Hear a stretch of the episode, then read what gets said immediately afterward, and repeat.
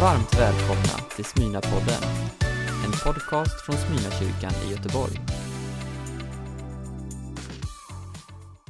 Vi befinner oss mitt i en gudstjänstserie som heter Hela Göteborg. Och då ger vi oss ut på gator och torg för att möta människor som vill göra skillnad för våran stad. Vår kyrka har ju en vision och det är att vi vill vara med och förändra liv och samhälle. Vi får ju många nyheter om att det är kris. Skolorna krisar, socialtjänsten går på knäna, vi har gängkriminalitet och utsatthet i vår stad. Men det finns också goda nyheter där folk kommer samman och vill göra gott och vill göra skillnad. Ehm, och när man slår samman sina krafter för att göra någonting bra, då kan det bli långt mycket bättre än man själv anar. Och det ska vi få vara med och lyssna på idag. För vi ska ge oss ut till vår stadsdel Gårdsten i nordost, där en av våra pastorer, Lars, är aktiv. Han har fått vara med och se en enorm kraftsamling där civilsamhället och stadsdelen tillsammans har slagit ihop sina krafter för att göra en förändring och bryta den negativa spiralen som fanns i Gårdsten.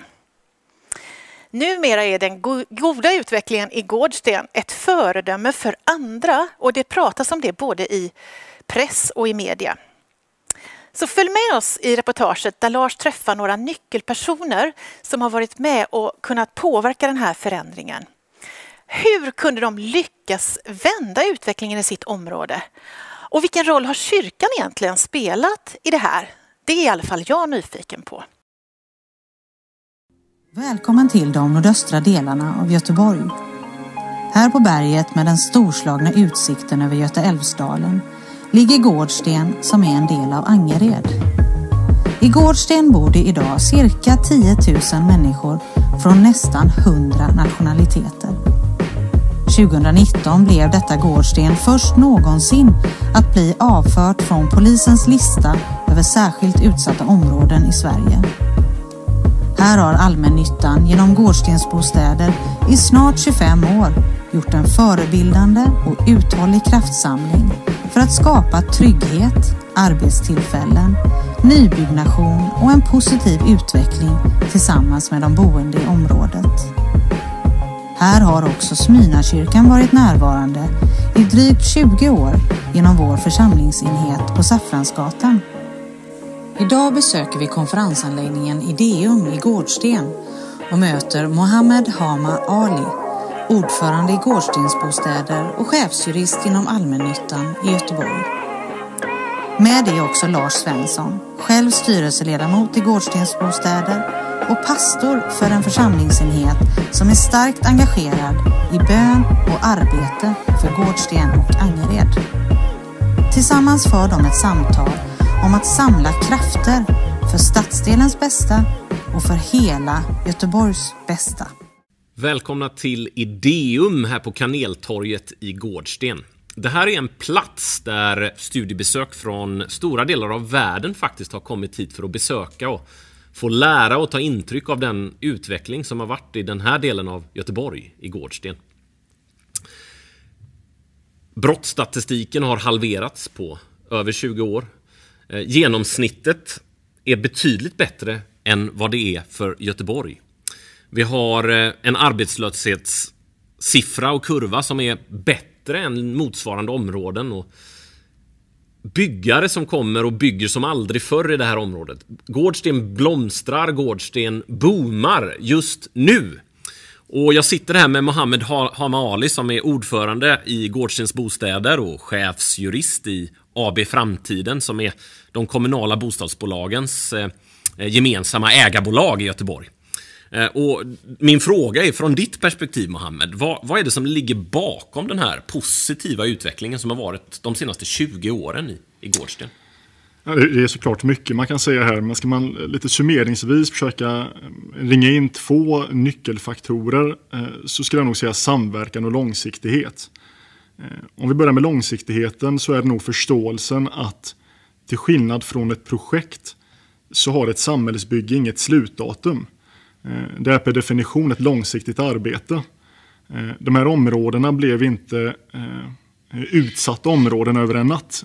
Och man, man förändrar heller inte utvecklingen över en natt utan det är ett iträget och långsiktigt arbete och förståelsen att även ifall det stormar lite ibland så ska man hålla kursen och fortsätta med det goda utvecklingsarbetet och då börjar man se resultat.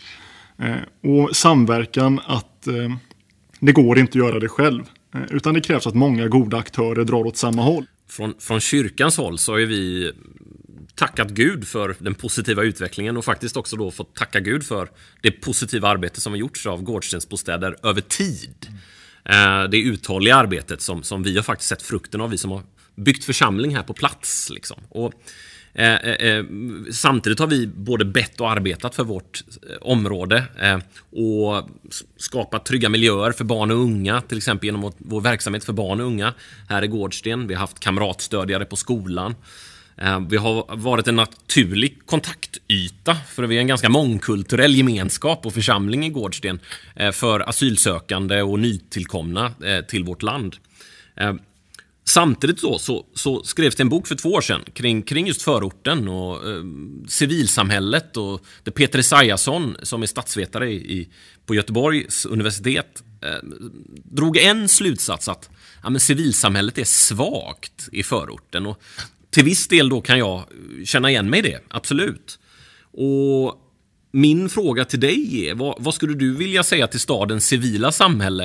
Eh, eller till just förortens civila samhälle, eller till kyrkorna? Vad, hur, hur, kan vi vara med och, och, och, och, och göra eh, våra stadsområden som Gårdsten och Angered bättre? Jag tycker att, eh, måste säga jag tycker att du Lars är ett väldigt bra exempel på det. Alltså, någonstans måste du bottna i ett personligt engagemang och en drivkraft att vilja eh, bidra till att utveckla samhället tillsammans med andra goda aktörer som vill dra åt samma håll. Eh, och jag tycker ni har gjort ett fantastiskt jobb här i Gårdsten och du sitter också med i styrelsen i Gårdsten, vilket jag är väldigt tacksam över. Ehm, och det personliga engagemanget kan ju kanaliseras via ett, eh, en organisation som Gårdstensbostäder som hjälper till att bygga broar och möjliggöra det här engagemanget från andra aktörer. Ehm, så dels att vi bidrar med att visa på möjligheter och vägar för att engagera sig eh, och att de personerna också då Eh, ta tar den utsträckta handen eh, och eh, med sitt engagemang och sin drivkraft och sin kapacitet gör det de kan för att dra sitt strå till stacken och liksom fortsätta den här goda utvecklingen. Ehm, och jag kan inte annat än understryka det du säger, att civilsamhällets roll är oerhört viktig. Och desto mer positiva krafter som kan etablera sig och ha en långsiktig fast närvaro här i Gårdsten och i alla andra områden som behöver utvecklas på motsvarande sätt, desto bättre.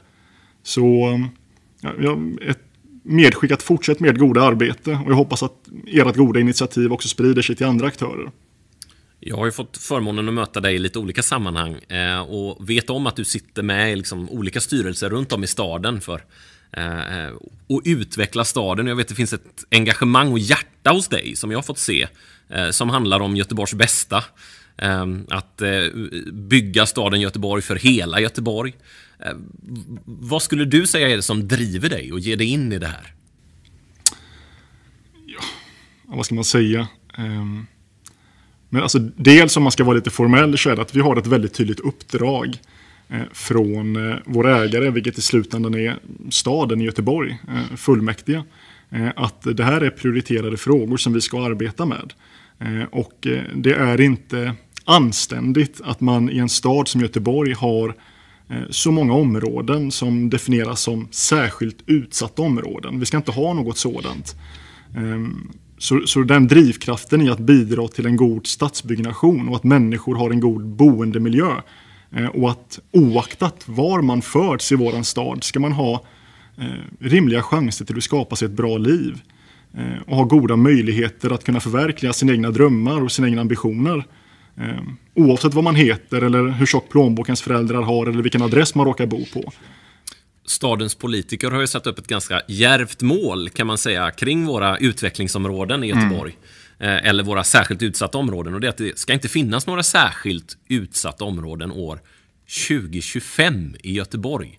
Hur samlar staden kraft för att komma dit? Ja, alltså, man kan inte nog understryka det här du säger med att det är ett järvt mål. Jag menar, det enda området hittills i Sverige som har lyckats ta sig ur listan eh, över eh, så kallade särskilt utsatta områden, är Gårdsten. Eh, och nu ska vi försöka eh, återupprepa samma bedrift i de andra områdena i staden. Och det ska göras fram till 2025. Så det är med alla mått mätt en ambitiös målsättning. Men det var som jag sa inledningsvis att det här är det uppdraget vi har fått från staden. Eh, och eh, det är det finaste uppdraget jag kan föreställa mig. Eh, för det handlar verkligen om att bygga ett jämlikt Göteborg. Och vi har kraftsamlat oerhört mycket för detta uppdraget, både inom Framtiden-koncernen med alla våra bolag som prioriterar detta. Vi har avsatt oerhörda resurser, både personalmässigt och ekonomiskt för detta. Och vi samverkar i stor utsträckning med andra aktörer i staden, med civilsamhället, med näringslivet, som också uttrycker stort intresse för den här frågan. Och det är också väldigt positivt i sammanhanget. Att vi har ett exempel som Gårdstensbostäder som visar att det går. Det går att göra detta. Och kunde Gårdsten göra detta som ett ganska litet bolag, ponera då vilken kraft vi kan ha att göra detta genom hela koncernen och hela staden som samverkar och drar åt samma håll. Utifrån vårt perspektiv så tänker jag att vi kan få vara med och både arbeta i den riktningen som som du talar om här, för hela Göteborgs skull. För det är en satsning som på många sätt är, saknar motstycke de senaste åren i alla fall eh, i vår stad. Eh, och det andra vi kan göra utifrån vårt perspektiv det är att vara med och be för det här. Att vara medvetna om att nu satsas det, nu händer det. Eh, och bön och arbete har gått ihop i den kristna kyrkan, både teologi och tradition genom alla tider. Och så bör det fortsätta. En av nyckelfrågorna också som du och jag har pratat om tidigare är ju skolfrågan i våra mm. utvecklingsområden. Vi har eh, många skolor i, i förorterna eh, idag, i de här stadsområdena.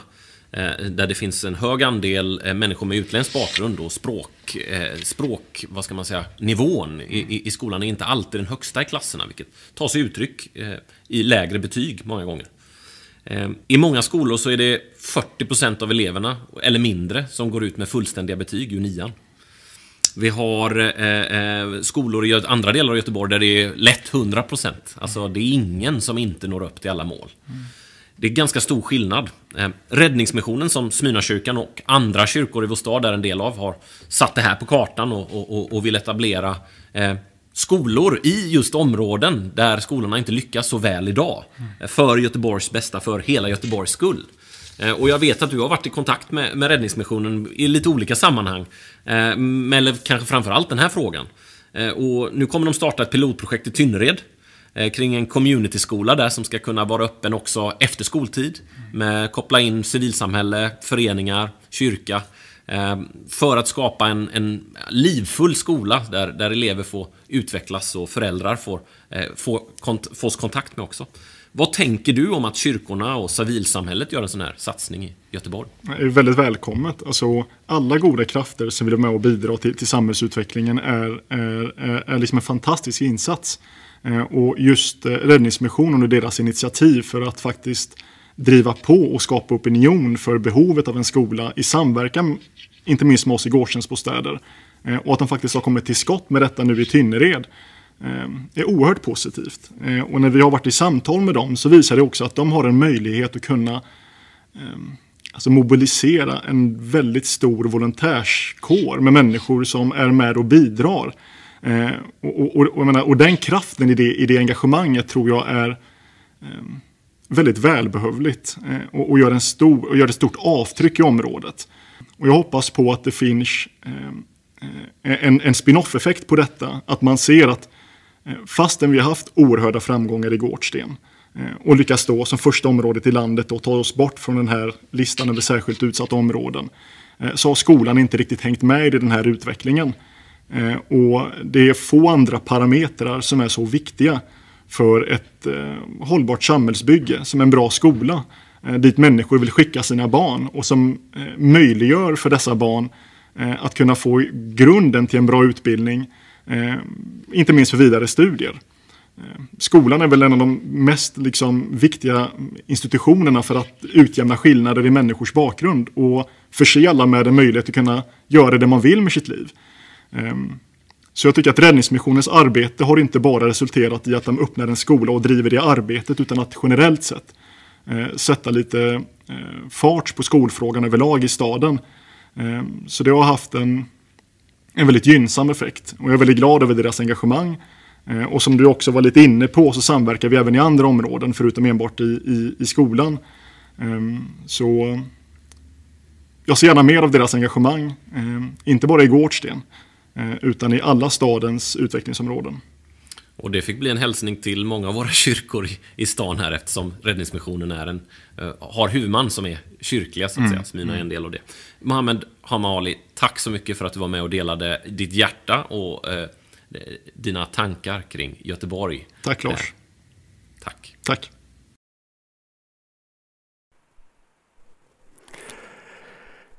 Kan man älska en stad? Alltså med någonting som liknar den kärlek man har för en livskamrat eller ett barn. Eller en riktigt nära vän. I så fall älskar jag Göteborg. Jag var 25 år gammal när jag ganska motvilligt flyttade hit för att börja arbeta i Smyrnaförsamlingen. Jag minns de där första morgnarna när jag satt i min en och en halv rums lägenhet på Föreningsgatan här ovanför tittade ut över hustaken över en stad som för mig då kändes stor som New York ungefär. Och så undrade jag om detta någonsin skulle kunna bli min stad. Eller om jag bara skulle bo här några år och sen flytta härifrån, kanske närmare mina rötter i norr. I höst är det där 37 år sedan. Och när jag numera på morgonen efter att ha cyklat över, över hissingen står med cykeln på den tysta färjan från Lindholmen över till Stenpiren så slår det mig ofta att detta verkligen blev min stad. Och jag överfalls av någonting som liknar kärlek. Någonting ömt och varmt. Kan man älska en stad? Mitt svar är ett odelat ja, det kan man. Och jag vet att jag delar den kärleken med otaliga människor som på olika fält gör allt för att Göteborg ska bli en helare stad. I våra samtal i gudstjänsterna de här veckorna har det ju visat sig att den där kärleken finns hos så många i och utanför våra kristna församlingar. Och inte minst blev ju det tydligt i samtalet mellan vår Lars Svensson och Mohammed Hama Ali från Gårdstens bostäder. Hur gott samarbete mellan allmännyttan, och kyrkan och andra kan leda till att en stadsdel stryks från listan över särskilt utsatta områden. Vilket ju har skett i Gårdsten i östra Göteborg. Visst kan man älska en stad. I vår serie Hela Göteborg är vi nu framme vid rubriken Samla krafter. Och jag, jag är så glad över att just jag fick den på min lott. Och här är vår text för den här söndagen från Efesierbrevet 4. Nej, låt oss i kärlek hålla fast vid sanningen och växa i alla avseenden så att vi förenas med honom som är huvudet, Kristus. Han låter hela kroppen fogas samman och hållas ihop genom att alla lederna hjälper och stöder med just den kraft han ger åt varje särskild del. Då växer hela kroppen till och byggs upp i kärlek. Den här rubriken Samla krafter kan läsas på mer än ett sätt. Man kan läsa den som en uppmaning att vänta lite. Att inte rusa in i nya utmaningar och uppgifter för snabbt utan samla krafter först. Eller samla sig som ju vi brukar säga, som att vi liksom hotar att bli utspridda och behöver hämta hem känslor, tankar och ork ibland. Och kanske är det en sån tid vi är inne i just nu. En tid att samla inre och yttre krafter för en framtid som vi ju inte har en aning om hur den blir. Men rubriken kan också läsas som nästan det motsatta. En mobilisering. Som att nu gäller det att samla alla krafter, samordna och synkronisera och så resa oss och göra en gemensam sak. Se till att alla delar av kroppen drar åt ett och samma håll. För jag tror att de där båda alltid ska hållas samman. Den som bara rusar in i saker bränner ofta kraft i onödan och när kraften som mest skulle behövts så finner man att den är så gott som förbrukad. Det är därför det är så viktigt att samla sig när något viktigt väntar och ibland vila innan någonting och inte bara efter. Tänka igenom, be igenom, lyssna på andra och lyssna till Guds röst. Och så sen sätta alla klutar till för att gå från tanke till handling, från skiss till bygge. Och jag, jag tycker mig se tydliga tecken på att detta håller på att ske. Att Gud samlar sitt folk för att göra gemensam sak nu. Att Gud talar till människor i de mest skiftande sammanhang om samma sak. Att få vara kärleksredskap i helandets tjänst. Att Gud samlar sina krafter för någonting som är större än vad någon enskild kyrka eller organisation mäktar. Och det är roligt att samarbeta. Det är smart att samarbeta.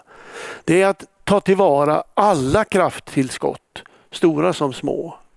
Och det är välsignat att samarbeta. Betänk att Jesu längsta bön i Nya Testamentet handlar just om det, bönen om enhet. Jag har en, en slags inre bild för det där. Den som följt mina predikningar genom åren vet att jag har en förkärlek för byggen. Alla sorters byggen. Och jag följer allt som sker i den här stan med stort intresse. Broar, höghus, tunnlar med mer. Men det där överdrivna intresset av byggen gäller också mindre konstruktioner friggebodar, sommarställen och villor. Och om jag måste välja ett program i tv som jag aldrig missar så är det Husdrömmar. Det med Gert Wingård, ni vet. Programmet beskriver hur en dröm föds. Ibland nästan mot allt som betraktas som vett. Och sen hur den tar form inte sällan med massor av problem, uruselt väder, brist på pengar och förseningar. Men till sist så står huset där. Och då är det plötsligt inte längre någon som tvivlar på drömmen. En sak som jag särskilt har snöat in på i det sista när det gäller byggen, det är limträbalkar. Alltså tjock tjocka balkar av trästycken som limmats ihop efter en utprövad teknik. Förutom att det där är ett vackert sätt att göra en tjock bärande bjälke så har det en rad andra kvaliteter. Lyssna på det här från en informationssida om limträ. En stor fördel med limträbalkar är att de är mycket starka. Eftersom en limträbalk är uppbyggd av flera lager med lameller utjämnas eventuella svagheter i det stora trästycket. Det gör att limträbjälken är mycket starkare än vanligt massivt timmer av samma slag. Den höga hållfastheten och styvheten hos limträ möjliggör byggande med stora fria spännvidder. Är det där inte en väldigt vacker text för att handla om en bjälke. Utjämna svagheter. Starkare än massivt material av samma slag. Och konstruktionen som inte bara håller ihop något utan som möjliggör byggande med stora fria spännvidder. Det låter ju nästan bibliskt. Och faktum är att det här är poängen med att samla krafter. I en limträbalk behöver inte alla bitar vara av högsta kvalitet. Tricket är att när de förs samman så verkar bitarnas olikheter mot alla naturlagar så att de vänder eventuella svagheter till gemensam kraft och styrka. Texten för idag innehåller en direkt uppmaning att hålla fast vid sanningen. Fast läser man noggrannare så står det inte riktigt så. Det står att vi i kärlek ska hålla fast vid sanningen och det är något annat. Då händer flera saker om jag läser rätt. 1. Man växer i alla avseenden. 2. Man förenas med honom som är huvudet, Kristus. 3. Det uppstår samarbete som alla vinner på genom att alla delarna hjälper och stöder varann. Och 4. Man blir en kropp som fogas samman och håller ihop och därmed orkar bära ganska tunga bördor. Eller spänna över stora gap med bilden av limträt. Här finns någonting som är djupt personligt och liksom designat. Sammanhanget där texten finns inleds med orden var och en av er har fått just den nåd som Kristus har velat ge honom. Och så beskrivs hur denna nåd tar sig uttryck i olika gåvor och funktioner som utkristalliseras och frigörs. Olikheterna är inte ett problem utan någonting som gör bygget starkare. Det är ju detta Paulus i sitt tal om kroppen och de olika kroppsdelarna gör så tydligt. Hur ögat, örat, handen och de andra förhåller sig till varann. Och ett av nyckelorden i texten är ordet olika. Men detta olika blir inte spretigt eller motstridigt därför att delarna har genomströmmats av samma ande. Och jag älskar hur orden samma och olika hålls ihop här. Olika funktioner men samma ande.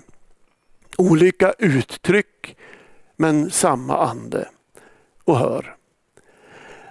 De delar av kroppen som verkar svagast är mest nödvändiga.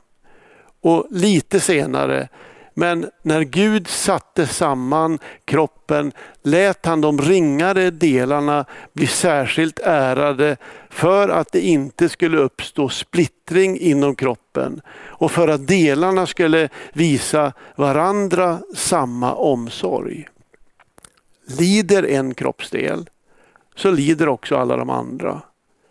Blir en del hedrad så gläder sig också alla de andra. Och Det finns en underbar hemlighet inbyggd här i hur Gud ärar de ringaste delarna. Skälet till det är tydligen någonting som ligger där i närheten av att samla och hålla ihop. De viktigaste delarna i Kristi kropp är inte sådana som jag, som syns och hörs. De viktigaste delarna, de som Gud ärar mest, det är de som verkar i det osynliga. De som inte sällan tänker om sig själva att de inte tillför särskilt mycket. Det slog mig häromdagen att det här skulle kunna vara en möjlig tolkning av de berömda orden om att kraften fullkomnas i svaghet. Alltså när de kämpande delarna får sätta tonen i en församling eller i en stad så motverkas splittring och istället föds en omsorg som genomsyrar allt. Den församling jag hamnade i 1984, Smyrnaförsamlingen, var och är en stor församling. Och jag tillhör de som vill att den ska bli ännu större. Men just i storleken ligger också vår kanske svagaste punkt, vår blottade strupe. Att man lätt tror att man klarar sig själv om man är stor eller rik eller populär. Men det gör man inte. Den kraft som gör att våra liv och våra kyrkor blir något mer, den ligger i svagheten. För det är när man inser sitt behov som man söker sig till andra och till Gud. Och det är Gud och alltid Gud som ger växten. Jag känner den djupaste respekt och samhörighet med alla små kårer och församlingar som kämpar med vikande medlemstal. Med nystartade församlingar som drömde stort men där det aldrig liksom vill ta fart men som kämpar på. Och med stora katedraler på landet där det inte samlas särskilt många och där någon som bara tittar in och vänder lika snabbt i dörren igen kan sucka vid utgången och säga att det är väl sorgligt. Men det är inte hela sanningen man ser när man sticker in näsan så. Sanningen är att ingen av oss har hela bilden. Bara Gud har det och han räknar på ett annat sätt än vi. I Guds rike gäller limträprincipen.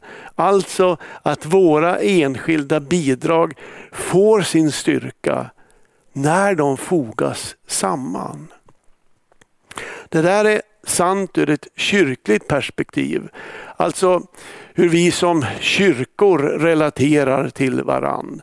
Ber för varann, talar om varann och välsignar varann. Men det är lika sant när det bryts ner i mindre beståndsdelar.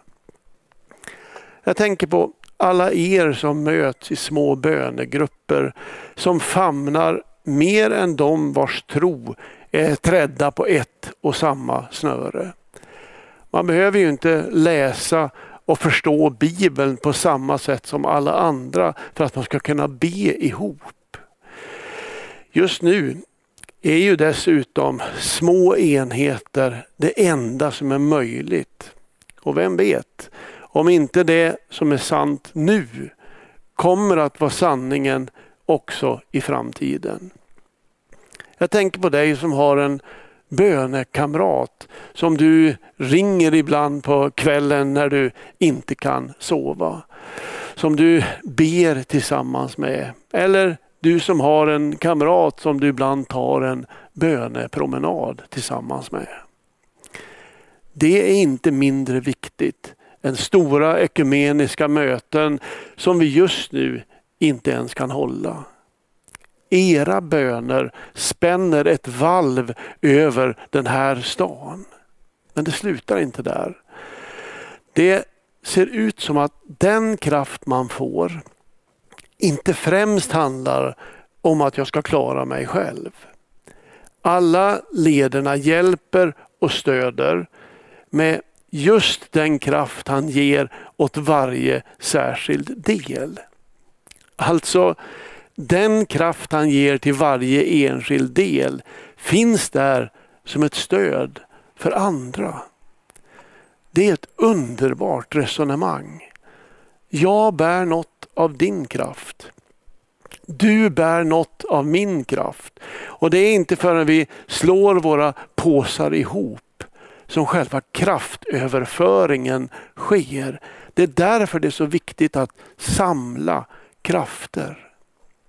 Och ibland när jag är trött eller visionslös eller håglös, som jag av och till är, då tänker jag att det inte är någon fara.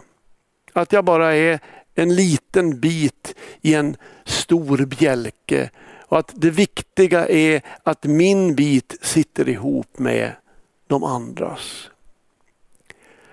Låt oss i kärlek hålla fast vid sanningen. Till den sanningen hör även sanningen om mig själv. Jag har sedan många år övergett rollen som massiv människa. Varför ska jag försöka framstå som någonting som jag inte är? Den som vet bäst att mitt liv är stabilt på vissa områden och vingligare och sårigare på andra. Det är ju jag själv. Också den sanningen är viktig att i kärlek hålla fast vid.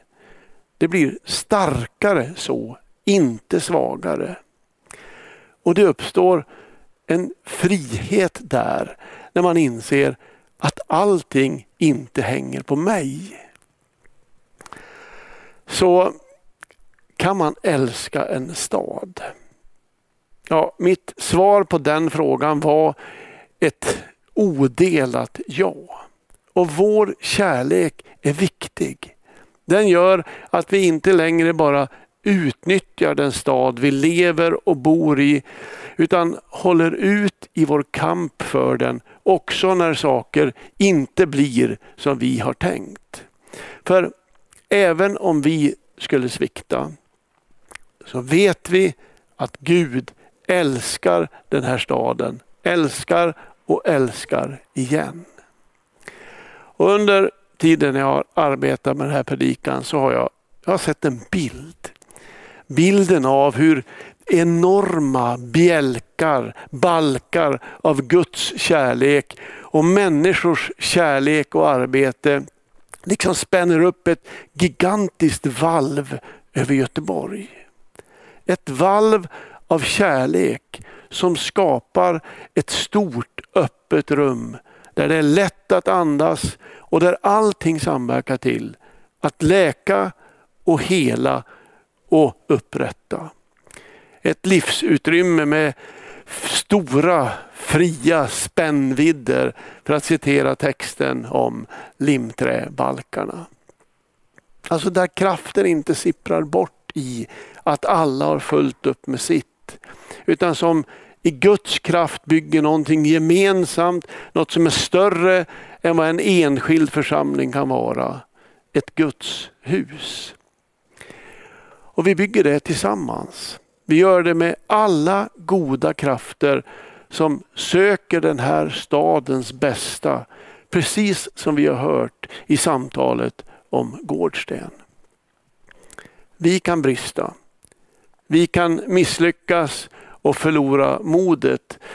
Men vad som gör valvet så starkt, det är ju att det fogas ihop med någonting starkare än det som limmar ihop limträbarkar. Det är den helige ande som är den sammanhållande kraften. Och, så, som, och sen pingstdagen så finns den helige ande utgjuten över alla troende.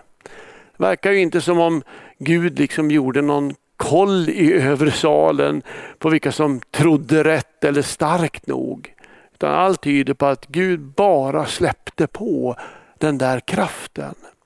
Och jag tror att det är så fortfarande. Kan man älska en stad? Ja, det kan man. Gud kan det. Och därför att Gud gör det så kan också vi göra det. Amen. Du har lyssnat på en predikan från Smyrnakyrkan i Göteborg. Hjärtligt välkommen att lyssna igen eller besöka Smyrnakyrkan. Gud välsigne dig och din vecka.